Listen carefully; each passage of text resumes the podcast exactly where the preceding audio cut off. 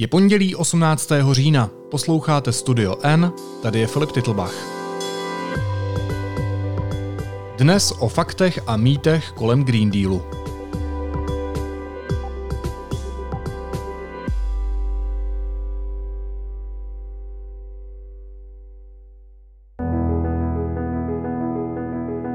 I want Europe to become the first climate neutral continent in the world by 2050. Na pozadí dramaticky rostoucích cen elektřiny, zemního plynu a ropy se všude v Evropské unii, Česko nevýjímaje, rozpoutal boj mezi přívrženci a odpůrci tzv. Green Dealu, v češtině známého jako Zelená dohoda pro Evropu. Stejně jako v případě jakéhokoliv jiného tématu se lze setkat s pestrým spektrem názorů, informací a dezinformací o tom, co nám přinese a nebo sebere. Rozebereme je s politickým geografem Michálem Romancovem. Michale, vítej, ahoj. Ahoj Filipe, dobrý den všem posluchačům. As we continue to battle the uh, pandemic, we must also focus on our long term challenges. This is why the Green Deal, as a growth strategy, remains our compass throughout the recovery. We will reduce emissions by at least 55% by 2030. And today's agreement puts us on a clear path towards climate neutrality in 2050. It gives certainty to investors, to businesses, to public authorities, and to citizens. It future proofs our union.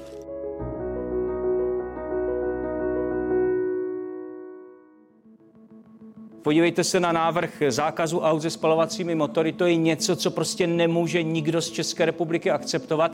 A to proto, i kdybych tisíckrát věřil v nějaké dobré úmysly, ale to prostě proto, že auto musí být pro lidi dostupné, nemůže to být luxus, lidé to používají na cestu do práce a ta elektroauta jsou v této chvíli strašně drahá. Takže tohle třeba Česká republika musí odmítnout. Ale ten základní problém se stal v Bruselu, kde pan premiér prostě řekl, já Pane s tím souhlasím. děkuji. Pane předsedo Babiši.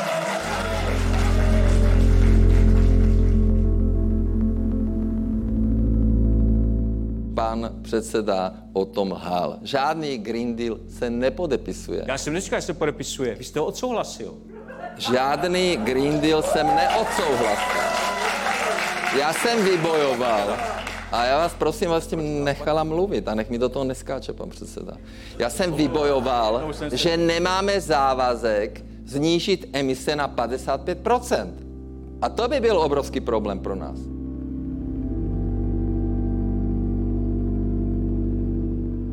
Já mám z té debaty o Green Dealu, která byla podpořena vyostřenou předvolební atmosférou pocit, jako kdyby šlo o úplnou apokalypsu, která zničí Českou republiku. Tak pojďme se na to podívat střízlivýma očima.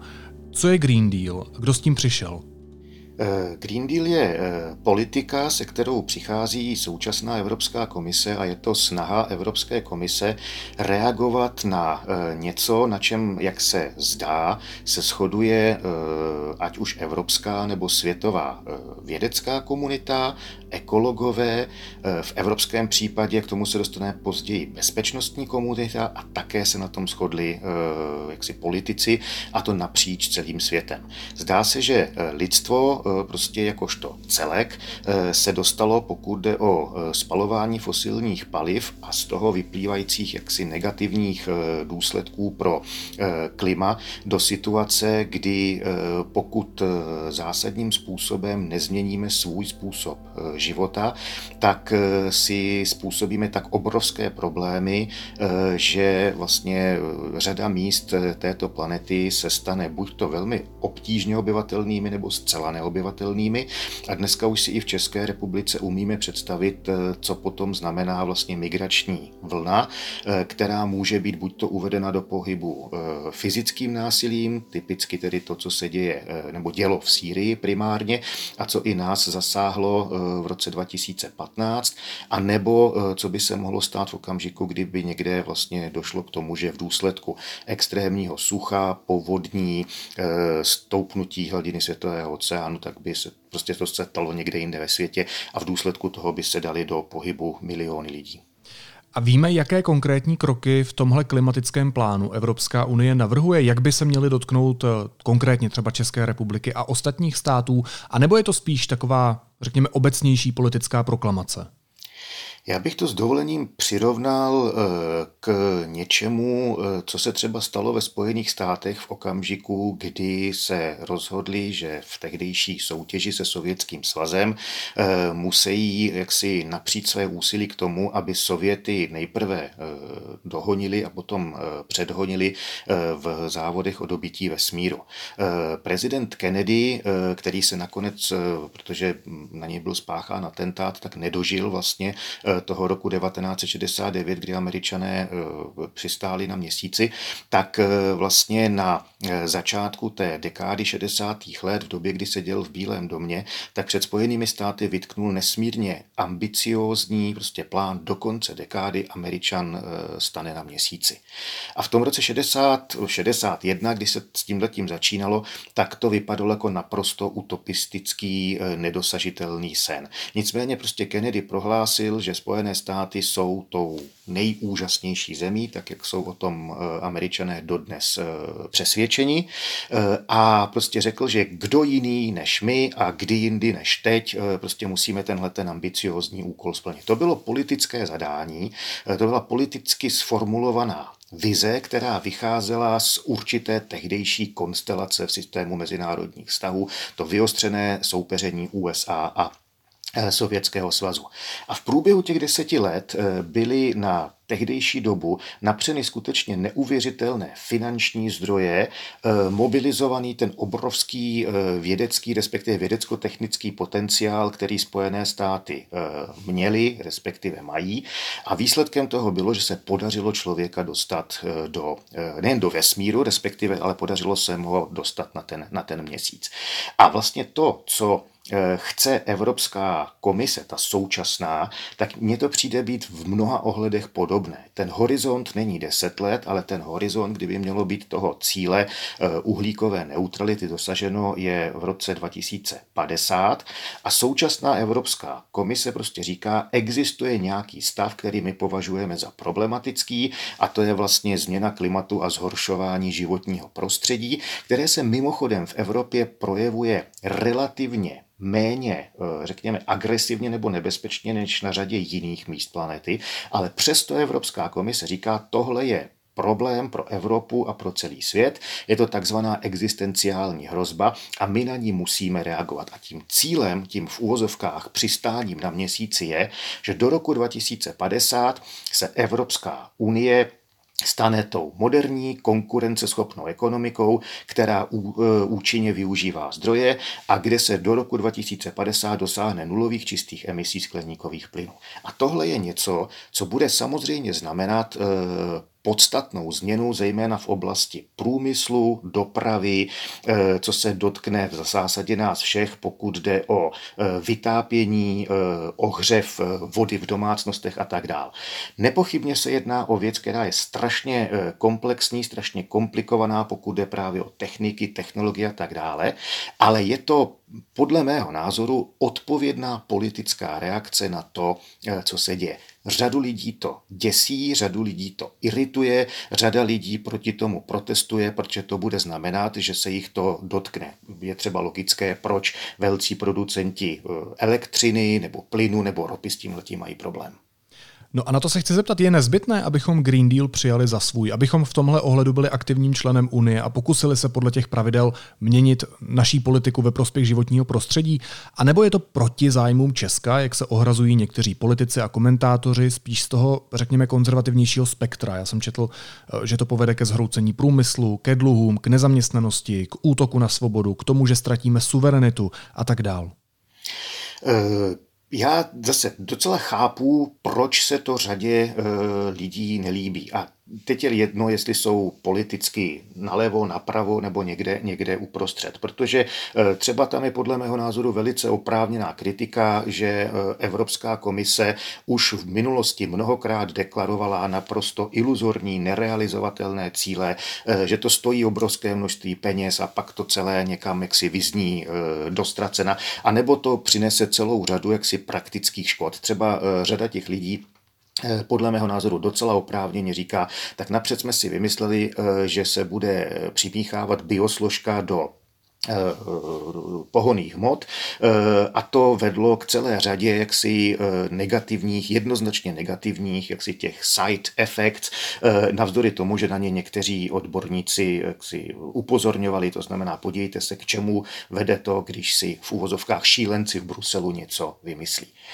Nicméně tohle, o čem se bavíme, to se netýká pouze Evropské unie ten závazek, eh, respektive nutnost nebo poznaná nutnost, že s ochranou klimatu je zapotřebí eh, něco dělat, tak ten se týká všech velkých silných hráčů v mezinárodních stazích. Eh, obdobné závazky přijala Čína. O přijetí podobného závazku momentálně eh, ve Spojených státech eh, bojuje Bidenova administrativa. Samozřejmě nevíme, jestli uspějí nebo neuspějí. Eh, Indie podniká tyhle ty kroky a dokonce i Rusko, které je poměrně výrazným způsobem závislé na těžbě, respektive následném exportu eh, energetických surovin, tak vlastně uznává, že s tímhletím je zapotřebí něco dělat. Tihle aktéři, které jsem eh, vyjmenoval, čili Evropská unie, Čína, Spojené státy, Indie a Rusko, to jsou ti největší a nejsilnější aktéři v mezinárodních vztahů. Aby nedošlo k, jaksi, k zaměnění pojmu. To nejsou největší ekonomiky, Rusko tam třeba nepatří. Nicméně jsou to ti největší a nejsilnější aktéři v systému mezinárodních stavů. To znamená, všichni velcí a silní říkají, něco musíme dělat a existuje rámcová schoda na časovém horizontu, a v zásadě i na těch krocích, eh, které je k tomu zapotřebí udělat. Je evidentní, protože to tak zatím bylo pokaždé, když se něco takového dělo, že ti velcí aktéři to zároveň vnímají jako výzvu, eh, kterou, když se s ní dokáží vypořádat, tak to bude znamenat potvrzení jejich globálního statutu eh, silné světové mocnosti nebo dokonce lídra v dané oblasti. To znamená, je to evidentně v globálním rozměru v současnosti jedna z velkých politických eh, výzev, ke které se silné mocnosti upínají a eh, vlastně tou realizací těch konkrétních kroků v oblasti právě vědy, techniky a tak dále a tak podobně, tak spolu budou eh, mocensky, mocensky soupeři. To je objektivní fakt v tento okamžik. A teď se podívejme na Českou republiku. Česká republika představuje e, zhruba žádná celá 14 desetin procenta světové populace žádná celá 14 desetin procenta. E, naše hospodářská síla je o něco větší, než e, pokud jde o náš, jaksi, náš populační podíl na světové populaci, ale navzdory tomu, že si vedeme poměrně úspěšně a navzdory tomu, že zejména díky tomu vývoji v posledních 30 let letech eh, Česko a to konto i jeden každý z nás jsme objektivně jaksi velice výrazným způsobem zbohatli a daří se nám třeba hospodářsky eh, překonat nebo předehnat eh, některé starší země v Evropské unii, tak vlastně nejsme globálně viditelný aktér. To prostě při naší velikosti a při naší hospodářské síle není možné. To znamená, pokud se postavíme eh, tomuhle tomu trendu, který chtějí američané, indové, číňané a Evropská unie nějakým způsobem realizovat, tak je evidentní, jak to dopadne. Prostě my nemáme šanci změnit eh, tenhle ten tok. Co si naopak myslím, máme šanci pokusit se zapojit, protože jsme součástí Evropské unie, protože jsme integrovaní, tak pokusit se zapojit a e, já jsem hluboce přesvědčen, že e, jak český průmysl, tak česká věda e, má díky kontaktům, které existují a díky potenciálu, který tady máme, a to je zejména vlastně vzdělaná, disciplinovaná, kvalifikovaná pracovní síla. Takže máme šanci vlastně chytit ten vlak a v tomto ohledu se stát součástí, plnohodnotnou součástí eh, toho integrovaného globálního úsilí o řešení těchto problémů. No a jak konkrétně se s klimatickou změnou a reakcí na ní, včetně Green Dealu, bude měnit ta distribuce moci v systému mezinárodních vztahů? Jinými slovy se ptám, jak moc bude záležet na tom, jak se kdo adaptuje a jak se bude podle toho měnit síla a moc hlasu toho státu nebo toho souboru států, pokud jsou například v Unii jako my, eh, ve světě? Já bych si pokusil dát jeden eh, vlastně podle mého názoru velmi ilustrativní eh, historický příklad. Eh, po staletí platilo, že největší jednotkou v systému mezinárodních vztahů s největším počtem obyvatel a proto také s největšími ozbrojenými silami byla císařská Čína. A e, Číňané se rozhodli e, někdy zhruba v období, kdy Evropané vypluli na moře a začala z evropského pohledu ta takzvaná éra zámořských e, objevů, že se v zásadě od zbytku světa budou izolovat. Když se v 16. století dostali po moři k Číně Portugalci jakožto první Evropané, tak jim Číňané umožnili, aby si založili malou obchodní osadu v Makau a tím vlastně došlo k tomu, že se po moři eh, objevilo to první eh, vlastně potom jaksi celoročně eh, využívané spojení Evropa, Čína.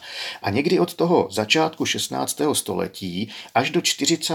let 19. století ta Čína byla ve světě, ve kterém se pohybovali už i Evropané, byla v zásadě izolovaná a ignorovala to, co se dělo jinde, zejména v Evropě. A v letech 1839 eh, až 1841 eh, došlo ke konfliktu, kdy eh, vlastně, když se podíváme na mapu, tak dnes to hezky vidíme, jak teritoriálně velice malá, pouze se zlomkem obyvatelstva vůči té Číně Británie, tak si dovolila vlastně vyzvat toho čínského giganta na souboj a v tom souboji uspěla. A ten důvod, proč Britové na začátku 19. století nebo v těch 40. letech 19. století uspěli, tak to vlastně eh, ten, ten, tím hlavním důvodem eh, byla eh, vlastně průmyslová revoluce, který v tu, která v tu dobu už v Británii probíhala.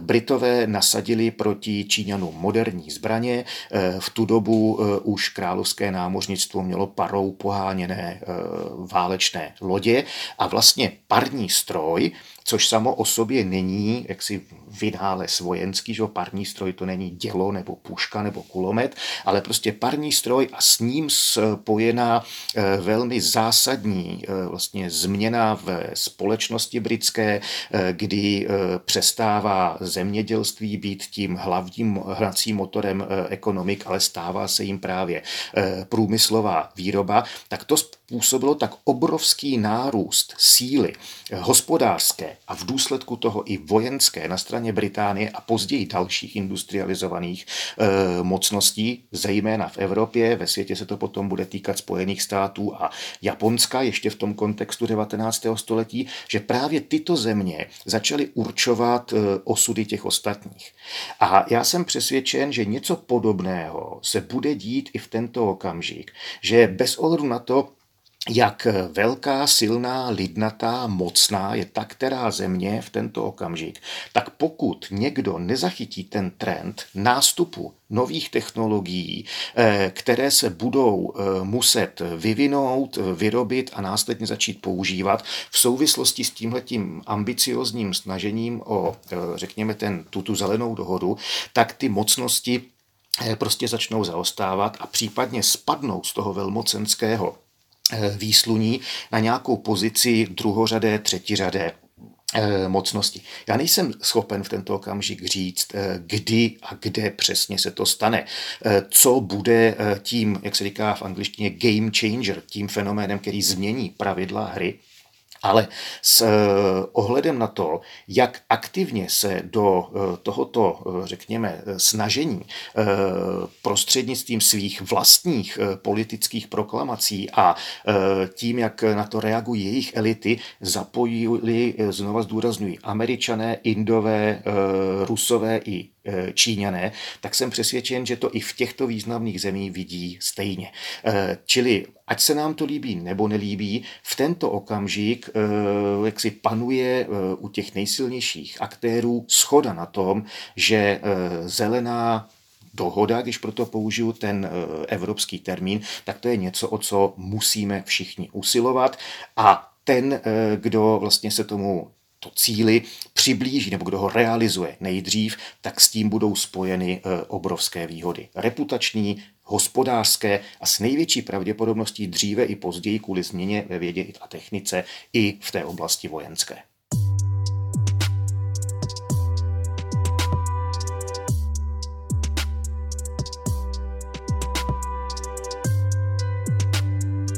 Snížení emisí v příštím desetiletí by podle toho plánu a podle slov, která jsem si na webu Evropské komise přečetla a která už si i ty zmínil v jedné ze svých odpovědí, má zásadním způsobem přispět k tomu, aby se Evropa stala do roku 2050 prvním klimaticky neutrálním kontinentem na světě. Ty mluvíš o Evropě jako o jednom celku. Dokáže jít ale celá Evropa stejnou cestou, stejným směrem, když sledujeme to napětí a různé kulturní války, které vedou i k tomu, že v některých členských zemích Evropské unie dochází spíš k regresi než k upevňování demokratického režimu a jasného pro západního směřování. Kde bereš tu jistotu, že Evropa se ke Green Dealu připojí a že jedním hlasem se bude snažit jak si eh, se postavit proti znečišťování planety?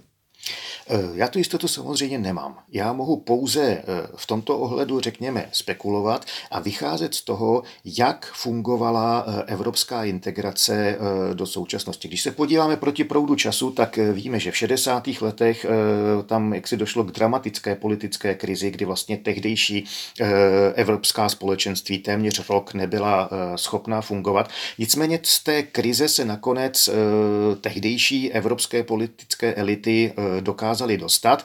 Eh, musel se změnit ten formát, eh, ve kterém spolu komunikovali a v úvozovkách eh, jelo se dál, protože výhody, zejména hospodářské, ale skutečně nejenom hospodářské výhody, vyplývající z té integrace, byly takové, že to vlastně tlačilo politiky k tomu, aby místo toho, že hledali překážky, proč spolupracovat, tak začali ty překážky překonávat.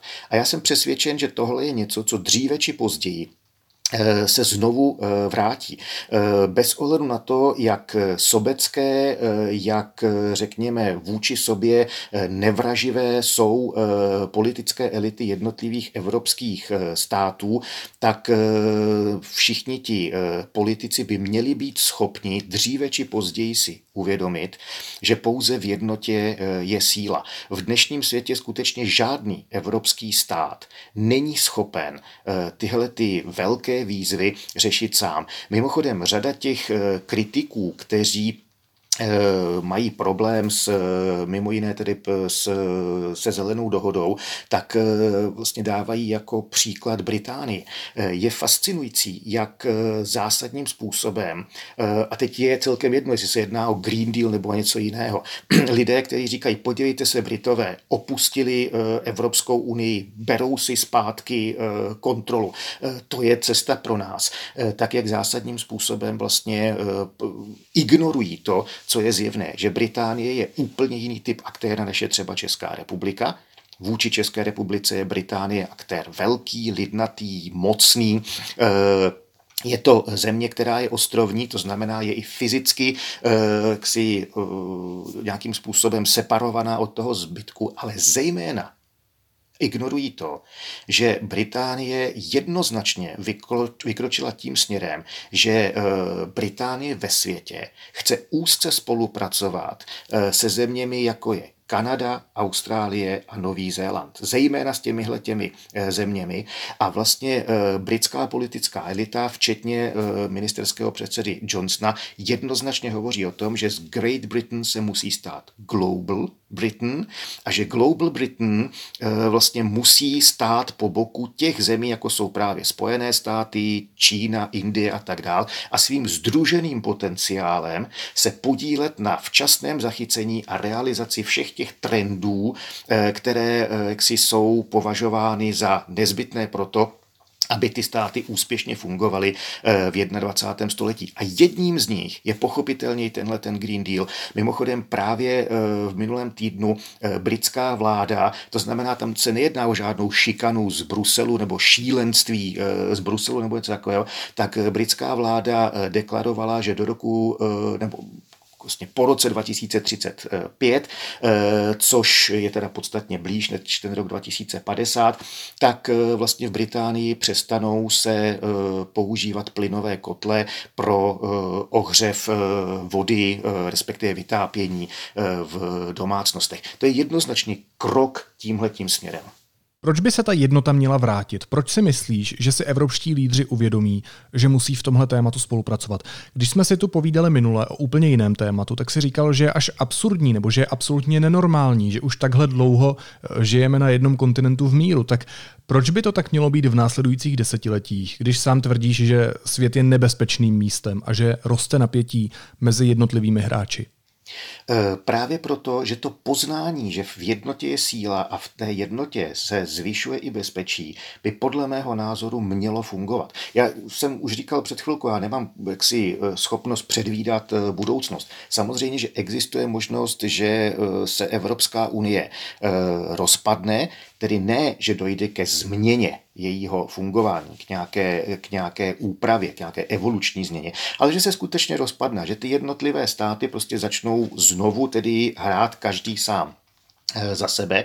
A v ten okamžik eh, jsem přesvědčen, že kvůli eh, mocensko-bezpečnostní konfiguraci, která se rýsuje, tak v ten okamžik si myslím, že Evropa jakožto celek to odskáče, protože prostě nemáme kapacity, abychom byli schopni vzdorovat eh, tlaku eh, těch silných hráčů. A v tom případě riskujeme, že se Evropa stane něčím podobným, byť samozřejmě na jaksi výrazně vyšší kvalitativní, řekněme, úrovni, eh, jako je Afrika. To znamená, stane se hřištěm eh, mocností, eh, který na tom hřišti vlastně si budou zkoušet, kam až mohou zajít, jaké jejich techniky a strategie mocenského, hospodářského boje a tak dále jsou, jsou úspěšné. Konec konců Evropská unie se do určité míry něčím takovým už stává v tento okamžik, primárně v důsledku tomu, že společná zahraniční a bezpečnostní e, politika je něco, co funguje spíš na papíře než ve skutečnosti. Chápu. Když se bavíme o zdrojích energie a o životním prostředí, tak známe z historie nějaké podobné momenty z téhle oblasti, které změnily svět a jeho myšlení? Co třeba snahy o kontrolu ropy? E, určitě ano. E, ropa je další velice dobrý příklad, protože ropa je přírodní substance, eh, která po staletí na řadě míst světa vlastně samovolně eh, jaksi příštila na povrch eh, a ti lidé, kteří žili tam v té oblasti, kde k tomu vývěru spontánně docházelo, eh, tak si dříve či později prostě všimli, že je to substance, která jaksi nepříjemně zapáchá. Eh, když se dostane do vody nebo do půdy, tak eh, to znamená, že tam dochází já nevím, kůhynu ryb, nebo zvířata tam nemohou být, ale také si všimli toho, že hoří. A v určité části světa, typicky ten prostor jaksi na pomezí Kavkazu a Blízkého východu, tak tam už od starověku existovaly chrámy uctívačů ohně a prostě byly s tím spojeny různé tyhle ty náboženské rituály a tak dál. A v 19. století se ukázalo, že eh, vlastně eh, ten fakt, že ropa hoří, eh, tak eh, se toho dá použít právě k eh, pohonu lodí. Rusové, kteří v tu dobu v kontextu ruského impéria právě ovládali tu oblast dnešního Azerbajdžánu, tak začali vlastně na lodích, které prováděly přepravu přes Kaspické moře, tak začali s pracovávat, respektive používat jako palivo e, vlastně ty, ty, ty produkty ropné, říkali tomu mazut a spalovali ten mazut na místo eh, uhlí. Eh, v tu dobu hovoříme o, řekněme, 80. 90. letech 19. století, tak v tu dobu už existují parolodě, které spalují uhlí a vlastně ten pohon na uhlí Eh, jak si, si v tu dobu eh, razí vítězně cestu světem, že jo, máme parní lokomotivy, máme parní stroj, který pohání právě lodě a tak dále. A Eh, ukázalo se, že eh, zejména lodě, protože to se jednalo o jaksi velice eh, mohutné koráby, které se už jaksi svými, svými parametry do značné míry podobaly těm plavidlům, která jsou v současnosti, zejména pokud se budeme bavit o válečných lodích, tak ty konzumovaly obrovské množství uhlí a trvalo strašně dlouho, než se takovou paroloď podařilo naložit uhlím, Eh, než se podařilo spalováním uhlí eh, vytvořit dostatečný tlak páry, eh, který potom tu loď uvedl do pohybu a taková loď mohla po moři uh, urazit jenom relativně krátkou vzdálenost a pak musela se plout do uh, přístavu a znovu nabrat uhlí, aby mohla pokračovat v cestě. A ukázalo se, že když by stejná loď naložila stejné množství ropy jako toho uhlí, že to prodlouží její akční rádius, to znamená dobu Eh, respektive vzdálenost plavby zhruba na trojnásobek, eh, že eh, loď, která spaluje ropu místo uhlí, tak jste schopni uvést do chodu vlastně pouze ve zlomku času, kterou potřebovala ta paroloď. Prostě když začnete spalovat ropu, tak natlakujete tu páru, která potom pohání ty turbíny Eh, které pohání lodní šroub eh, zhruba eh, v řádech několika desítek minut, zatímto předtím to trvalo minimálně hodiny, případně desítky hodin. Ono záleželo na tom třeba, jakou kalorickou jaksi, hodnotu to uhlí, které jste spalovali, prostě mělo.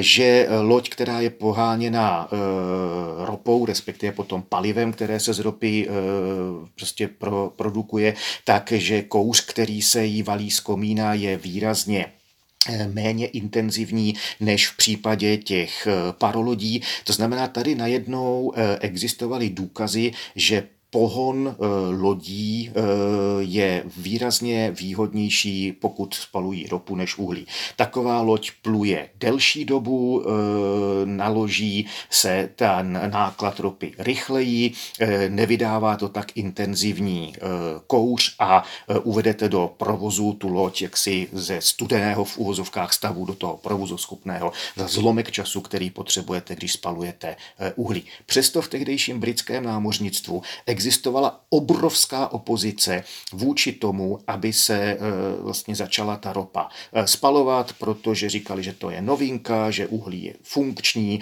e, že Británie má uhlí dost, ale ropu nemá. No a nakonec se všechny tyhle ty věci podařilo Eh, vyřešit. A faktem je, že z hlediska mocenského nebo geopolitického ten přelom 19. 20. století se ve vztazích mezi mocnosti mimo jiné, jiné odehrává v tom, že se snaží pro svou, pod svou kontrolu získat eh, naleziště ropy. Eh, Británie se upřela svoji pozornost na Blízký východ. Rusové zjistili, že mají ropu pod kontrolou v oblasti právě toho, zejména tehdejšího, tedy ruského impéria v kontextu toho dnešního Azerbajdžánu. Američané zjistili, že mají ropu na řadě míst eh, na svém území, ve státech New York, ve státě Pensylvánie, eh, v Texasu, kde dodnes existují eh, jaksi velká ropná pole. Francouzi opětně zjistili, že vlastně ve francouzském impériu jaksi ty bezpečné zdroje ropy nejsou a tak začali prostě zjišťovat, kde by se oni mohli kropě eh, dostat. Eh, Japonci zjistili, že jsou v tomto ohledu naprosto surovinově nevybavení a mimochodem byl to jeden z důvodů potom, proč Japonsko v roce 1941 zautočí na Spojené státy a na Brity, Fran- nebo na Francouze nemuseli útočit, ti s nimi v tu dobu spolupracovali, protože už prohráli druhou světovou válku v Evropě, ale tedy na Brity, Nizozemce a Američany v oblasti jihovýchodní Asie, protože tam byla ropa. Čili ten příběh ropy Eh, je vysoce ilustrativní eh, vlastně materiál, na které můžeme ukazovat, co s velmocemi eh, se děje, když se objeví nějaký efektivnější způsob generování energie. No a dneska je situace taková, že největší zásoby ropy a zemního plynu jsou v zemích, které evidentně nezdílejí náš pohled na svět, diplomaticky řečeno. Tak není tedy naopak Green Deal spíš něco, co nám z toho globálního hlediska může pomoct kontrolovat vlastní osud, než něco, a to se často vyčítá eh, té zelené dohodě, kvůli čemu ztratíme nějakou národní svobodu? Já jsem přesvědčen, že ano. Eh, ono totiž záleží na tom, jak chápeme ten fenomén svoboda.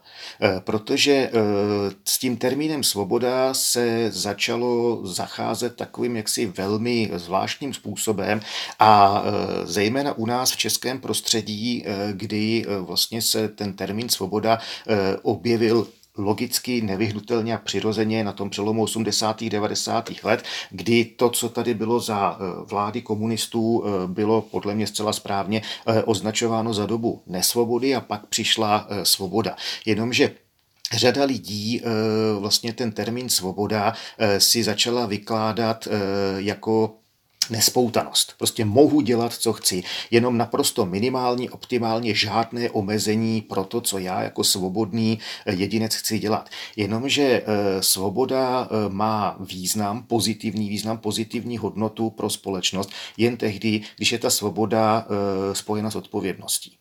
A to se týká odpovědnosti jednoho každého z nás a pochopitelně odpovědnosti i té společnosti jakožto celku. To je vlastně důvod, jeden z důvodů, proč si volíme politiky, protože oni by měli být ti, kteří zároveň udržují naší svobodu v tom slova smyslu, že dbají na to, abychom měli neustále svobodu eh, vyznání, svobodu projevu eh, a tak dále, tak podobně, ale zároveň korigují eh, některé aspekty, které v té společnosti fungují, tak, aby na to ta společnost jakožto celek eh, nezačala doplácet. Typickým příkladem je třeba, eh, já nevím, eh, fenomén, že se smí jezdit na silnicích jenom určitou rychlostí, že řidič před jízdou nesmí použít, požít pardon, alkohol nebo nějakou jinou látku. Například, že musíme být v autě připoutáni bezpečnostními pásy na předních sedadlech a dneska už i vzadu. V době, že, když se o tomhle začalo mluvit, nebo když eh, bylo přijato eh, omezení svobody, tedy eh, že se musí poutat lidé i na zadních sedadlech, že se musí svítit, aby to auto bylo vidět a tak dál, tak řada lidí vykřikovalo, že se jedná o omezení svobody, že to je útok na svobodu. A mimochodem mezi automobilisty, jak mezi individuálními automobilisty, tak částečně mezi těmi, kteří vlastně vyrábějí auta a jsou nějakým způsobem do tohohle toho biznisu nebo do těchto těch aktivit jak si zapojeni, eh, jsou hodně silné hlasy právě, že se jedná o útok na svobodu. Ale eh, jaksi to, že můžu jezdit eh, autem a to, že to auto spaluje jaksi ropu nebo teda benzín nebo, nebo naftu, to nemá se svobodou prostě nic společného. Pokud ji chápeme jako tu kategorii o které jsem mluvil eh, před chvílí, tedy že ta svoboda je spojena s odpovědností za to, jak jako jednotlivec a jako společnost eh, můžeme fungovat. Já chápu, že pro spoustu lidí to je prima, že prostě auta jsou jejich koníčkem nebo motorky, ale když budeme žít jako společnost všichni stále tímhletím stejným způsobem, tak se zdá být podle toho, na čem existuje vědecký koncenzus, že nasedneme na trajektorii, která nás eh, vede do obrovských problémů. To je jedna, jeden ten rozměr. A ten druhý rozměr se potom týká toho, přesně o čem si mluvil, drtivá většina zemí, které mají obrovské zásoby ropy, případně ropy a zemního plynu, e, tak to jsou země, které e, vlastně evidentně nezdílejí náš pohled na svět. Jsou to režimy v lepším případě autokratické, v horším případě už je to někde na pomezí autokracie totalitarismu, Eh, my jim platíme neuvěřitelné peníze, v rozhovoru, který eh, vedli redaktoři eh, deníku N s eh, Václavem Bartuškou, což je náš zvláštní velvyslanec pro otázky o energetické bezpečnosti, tak pan Bartuška použil nebo citoval údaj, že vlastně Evropská unie jakožto celek, tehdy ještě z Británií, 400 miliard eur ročně vlastně jsme platili za dodávky ropy, které primárně ty peníze končily v režimech, jako je Saudská Arábie, eh, Rusko a tak dále a tak podobně. Pokud bychom se odstřihli od eh, jaksi, eh, velkých dodávek energetických surovin z těchto režimů, tak tím jsem bytostně přesvědčen, prospějeme svobodě, pokud za svobodu chápeme to, co máme e, u nás. To znamená možnost svobodně si e, vybírat své zástupce, e, pokud za svobodu chápeme to, že máme svobodu vyznání, svobodu projevu a tak dál, a ne pokud budeme svobodu stotožňovat primárně s tím, že mohu jezdit autem nebo na motorce neomezenou rychlostí a z výfuku prostě bude stoupat kouř eh, vzniklý spalováním, ať už nafty nebo benzínu.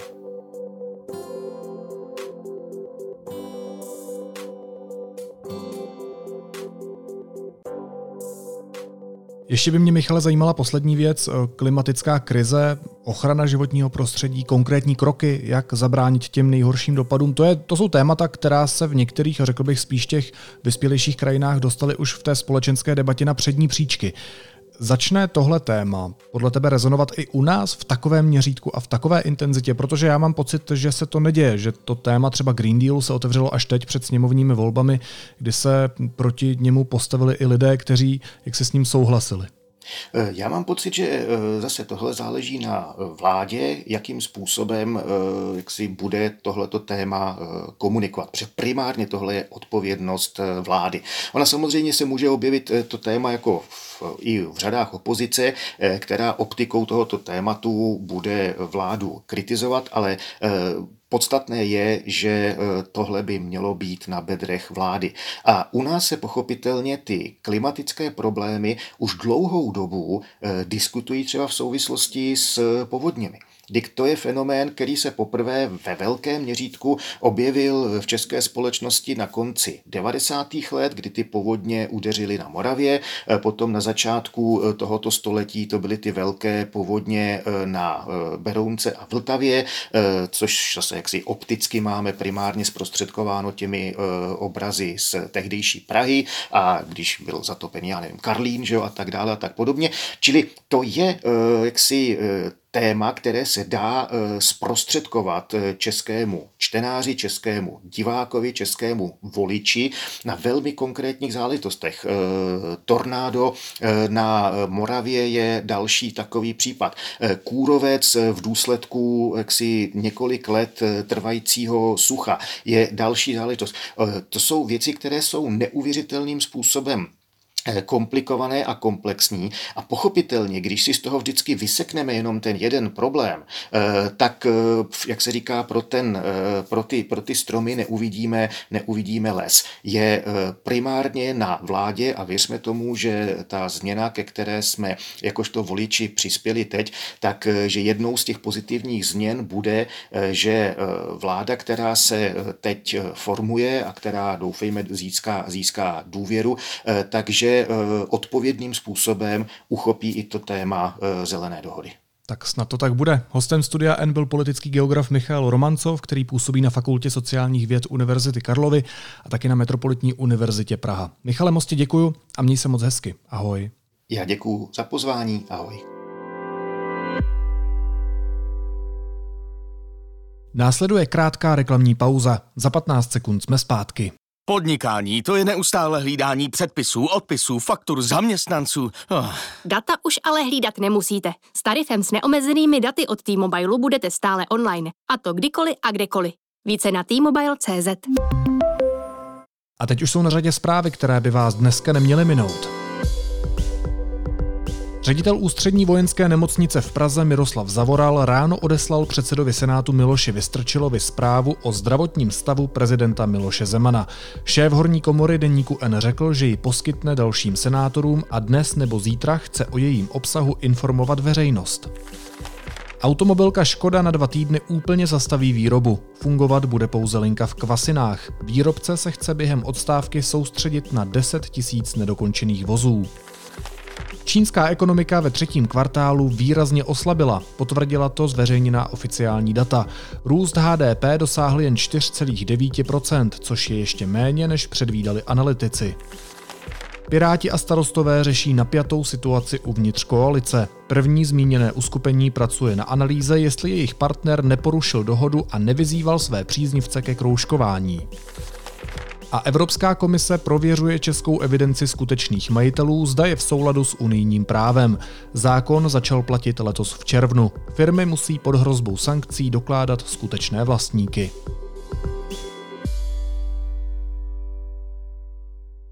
A na závěr ještě jízlivá poznámka. Premiér Andrej Babiš ve svém videu Čau lidi tvrdí, že mu prezident Miloš Zeman při posledním nedělním setkání řekl Andrej, já ti dám dva pokusy. Já bych si tím úplně nebyl jistý. Podle zjištění seznam zpráv má prezident problém s rozpoznáváním lidí. Když prý Miloše Zemana navštívil Viktor Orbán, mluvil na něj rusky a oslovoval ho Andrej. Ty pokusy mohla stejně jako Andrej Babiš dostat se stejnou vážností i Meruňková buchta. Naslyšenou zítra.